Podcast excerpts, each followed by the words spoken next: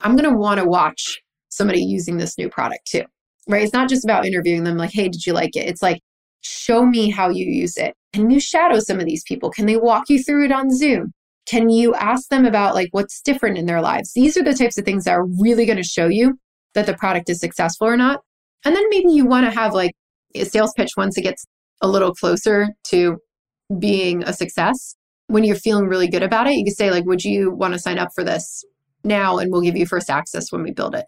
Those types of questions will help really show if people are willing to commit. And that's what you want to look at for product success. Like, how willing are they to put something on the line that says they're, they're going to commit to using it or buying it or whatnot when they get up there? How sad would they be if you took that away?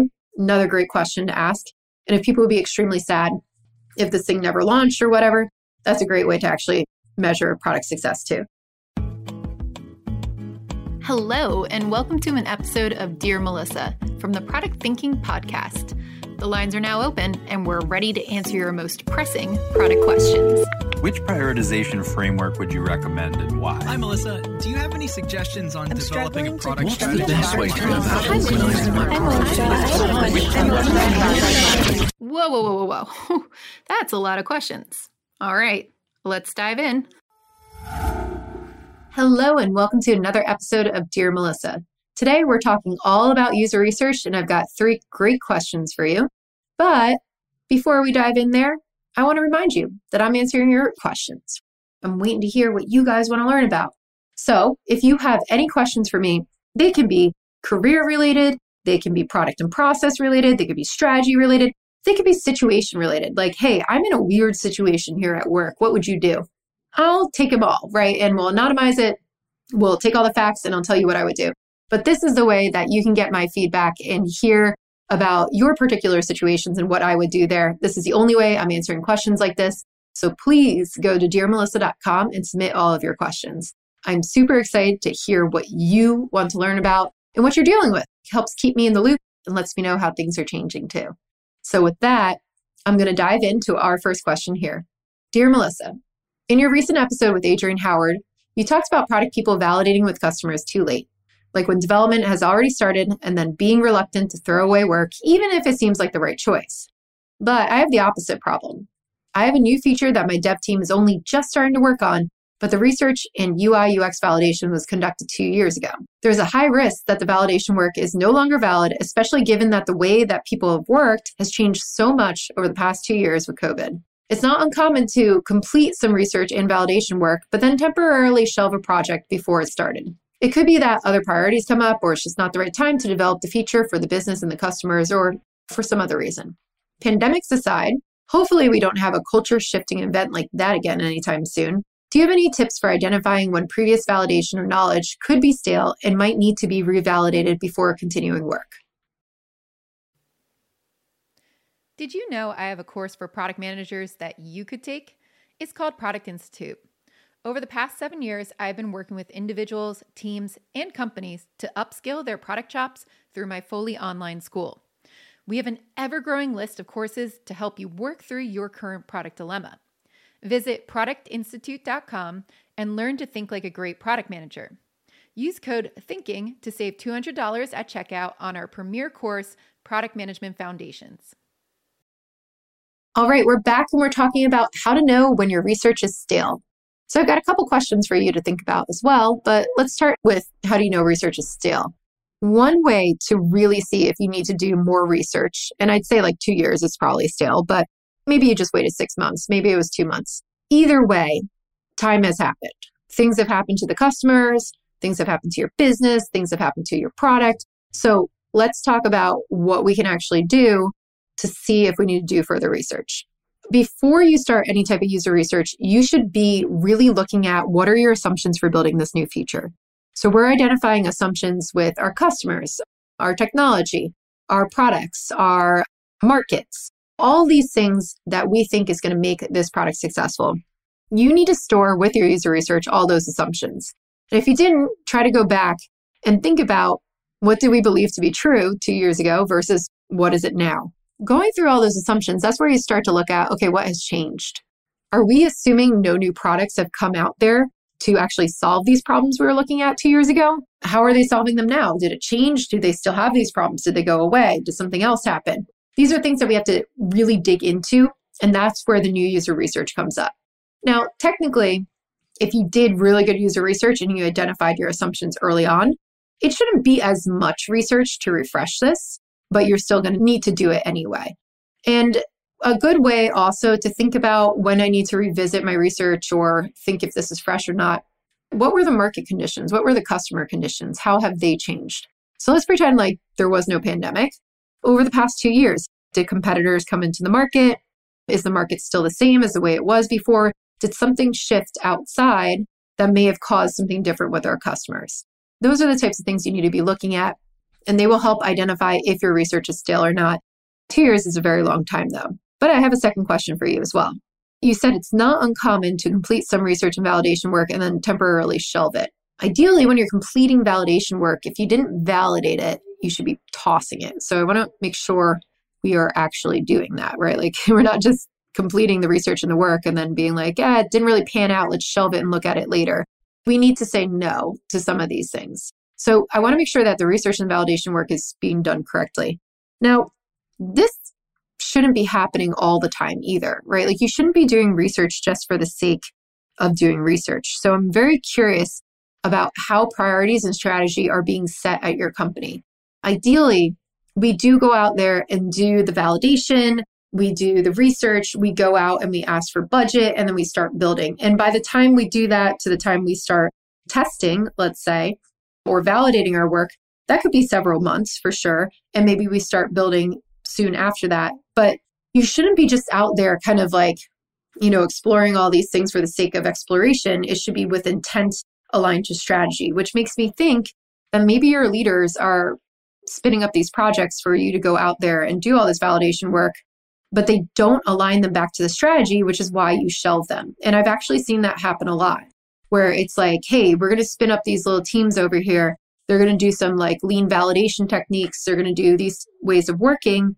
Sometimes they're called innovation teams, sometimes they're not. They're just part of your team. But the work that they were working on was never aligned back to the strategy. And because of that, those things don't come to fruition. So this is actually a sign to me that there may be bigger issues at play here inside your organization. And it's not just, you know, stale user research. It's more of a, hey, are we actually all swimming in the same direction? Are we aligned in our strategy? Is it deployed well? These are the types of things that would make me want to go evaluate that and look into it. And I'd suggest you do that too. If you're finding that you're just picking up stuff that has been conducted two years ago frequently or doing a lot of user research that just doesn't go anywhere. It's one thing to do user research and say, there is no problem for us to solve, or this is not the right problem to solve, or we're too early. Okay, fine. That can happen a lot and it should happen, but it should be like, we're never going to build this, or we're a little too early for that.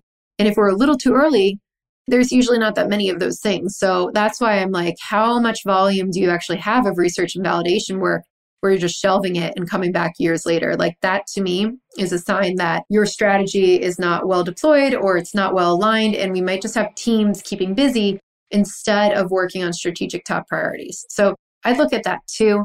But you want to make sure that all of your research is up to date. And we want to be following through when we do validate things to build it quickly so that we have those opportunities. So I kind of look at how you choose what work teams go around.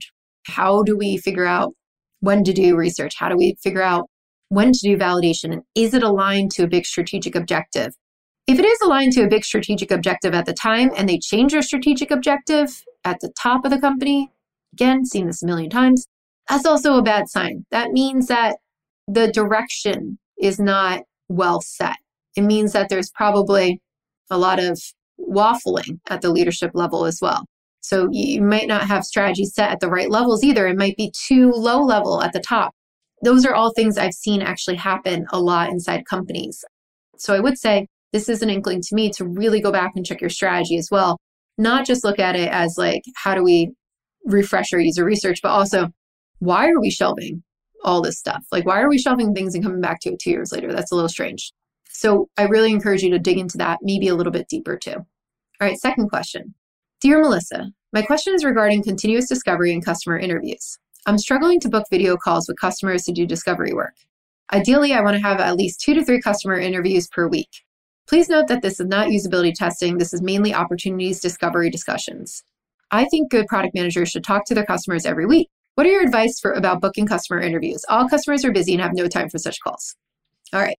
So this one's interesting. Like you do want to be talking to your customers frequently, but I don't know if you have to actually talk to them every week. Maybe somebody has said that in the past. I think you should be in touch with your customers pretty frequently, but if you are hounding them every week, they might not want to sign up for these calls, especially if you're going after the same type of customer every single time or the same group of customers. Like this is where they'll get a little waffly and they don't want to sign up for stuff. Now, why are you talking to two to three customers per week right now? You're talking about opportunity discovery discussions. You need intent whenever you go into a customer interview. It should be an intent to learn about their problem, an intent to learn about how they're using the products. But typically, it's good to go in with, like, I'm exploring problems in this area, or I'm exploring these types of things, and being open to the aha moments that do come with the unknown unknowns that will surface up during these calls as well. But I would say, like, the reason that companies get weird about doing customer research is because a lot of people will go do research for research's sake instead of research with the intent to learn about something specific that can help you. So I don't know if you should be doing two to three customer interviews per week just for the sake of it. Maybe you can learn the things that you want to learn in different ways. Can you tag along on sales calls? Can you go through all of the notes from sales calls to see what problems are emerging? Can you talk to some people about that? Does this replace customer interviews? Absolutely not. But I'm trying to figure out how do you get out of having to book two to three interviews every single week without an intent to learn something. So think about like other ways, you know, can you sit on support calls? Can you answer some calls? Can you do these types of things? One that puts you in the position of people actually having a problem and coming to your company to talk about it or understanding your product better, all of those different things. Now, when you are ready to start doing like discovery around a problem, discovery to see if that problem exists, that's where you do want to line up all of these customer interviews. But you want to be very intentional about what you're trying to get out of them and what you're trying to learn. And that's probably why they're being wishy washy and saying they don't have t- time for such calls. If you come to them instead and say, like, hey, we've been getting a lot of feedback from our customers that this is a problem. Is this a problem for you? And if so, can we have a conversation about it? They're probably going to be more likely to book that time with you because they want you to fix it. Like, yeah, I'm actually experiencing some of these things. I understand what you're trying to learn. But if you're just saying, like, hey, I want to get on a call with you, they're going to be like, why? Like, what's the point of this? What's the objective? So I'd really remember that. Continuous discovery to me, too. And I know Teresa has, you know, a lot of stuff on here. So you should go read whatever she thinks about it. But continuous discovery for me is constantly keeping in touch with your customers to understand what their problems are that are emerging. But that doesn't mean that you just have to do generative research all the time. Generative research is great when you're looking for opportunities to actually solve. But I have a question of why you're doing that every single week. Why are you doing generative research every single week to identify these opportunities? It's okay to do these things periodically, I believe, but there's also tons of ways to learn about what problems you could potentially be solving with your customers. Again, I don't want to like super harp on strategy, but this also does make me think about what are you aligned to? Like, what's your big product initiative that you guys are going after if you have to go do generative research every week to figure out what to solve? Is there a good sense of what the problems are that the company should be going after? Is there more direction coming down from the leadership team about what they want to concentrate on and go after? Those are the types of things I would look at as well if I was in your shoes how do we make sure that we're all moving the same direction? But you might have that more defined and that might come through better if I were to talk to you than it does in this question. But those are questions that I would have about your your company and what you're doing. So when you are booking customer interviews though, and you do want to do them, I'm not saying don't do them. I'm just giving you some ways to diversify your inputs from data. How do you get them to actually make time for the calls? You got to speak to their needs. What are they going to get out of it? We used to do a lot of recruiting for customer interviews, and you have to basically send out emails to a ton of people. You have to like either establish relationships with customers or spray and pray to get them to book. Like that's just the nature of it. A lot of them will say they're busy. So you're just going to be doing this quite a bit. Do you have any user research teams that you can go get help from? Craft an email that's really compelling. make the email sound like when they come to this customer interview as well, they'll be giving like tons of feedback to your company. These are the things that you use to actually build the product. That type of language usually goes over pretty well in your research requests. So I would try to make sure that it's worded not just as like, hey, can you help me out for a minute, but more of what's in it for them. Long term, short term, make sure that you're really speaking their language there. Usually gets people to convert a little bit better. Another thing, if you do have any salespeople, if you're in B2B, I don't know if you are, if you have any salespeople, account people, can you go talk to them and see if any of these people are having problems right now and you can talk to their customers? If you have a good relationship with the sales and account team, that works well. I know a lot of people think the sales and account teams are out to get them, but in a very healthy product organization, we all work really well together. You may also want to go ask customer support hey, did anybody reach out recently about these types of problems? They can filter through their support tickets, see if they are there, and then you can contact those people too to follow up more. That's a great way to get somebody to commit to a customer interview too. If you're looking through their problems and you follow up on their problem, they're going to want to be on the phone with you talking about what happened, and then you can dive into other conversations from there as well. So I hope that helps. The message here is really make sure there's some intent for research. The word intent is important, intentional research. Like we are going out to discover problems. We're not just talking for the sake of talking. Once a week for talking to customers could be great for product managers, but there's a lot of ways to learn about what your customers need. And I just want to make sure that whatever you're doing here too when you say like opportunities discovery discussions, did you narrow it down to like something that you want to explore? Are you even targeting the right persona? Or are you just going in of, I want to talk to people for the sake of talking to people? Come up with more creative ways than just doing it customer interview wise too. Hey, also doing webinars around topics, stuff like that. That's a great way to get people to show up. You can get your customers to show up, teach them something, talk to them, see what questions they have around topics. That's not a bad way to think about it either.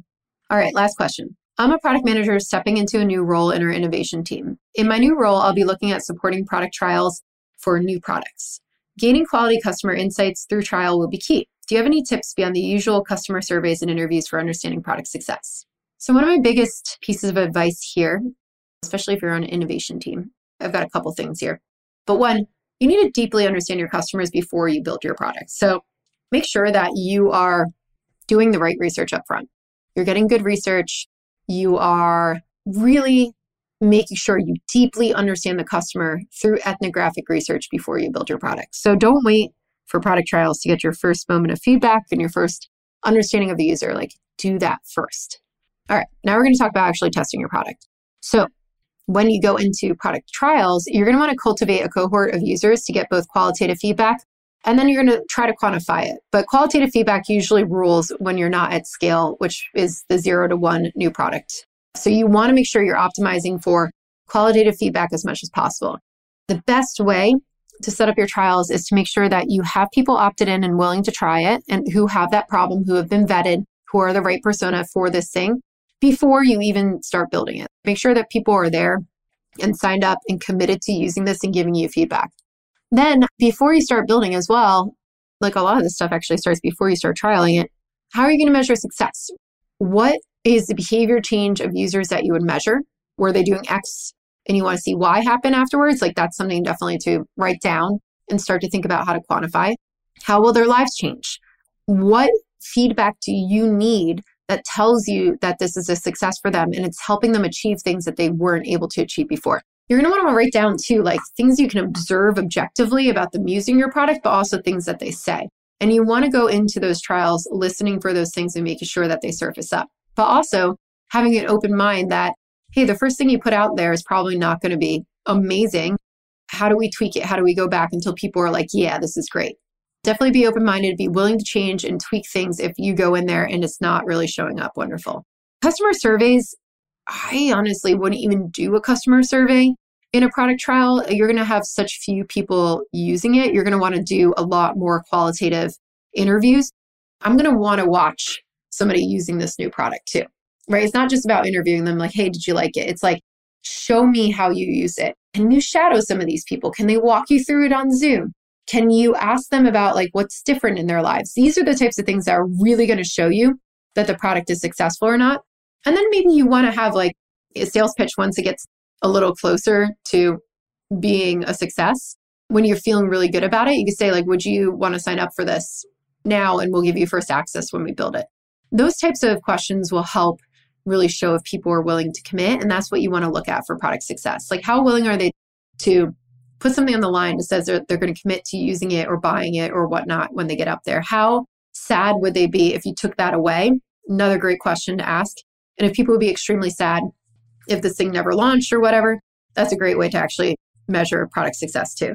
You're really going to want to think about building that great cohort of people, getting the trial users in first, watching them as much as possible, and then really measuring behavior changes. That's the big thing. Make sure that you're looking at what are they doing differently with your product? How is that contributing to the value that they want to achieve from it? And what do you need to tweak in order to get it to be more valuable? That's what I would really look at for running your trials too. Also, make sure that you have the right people in the trial. Really important.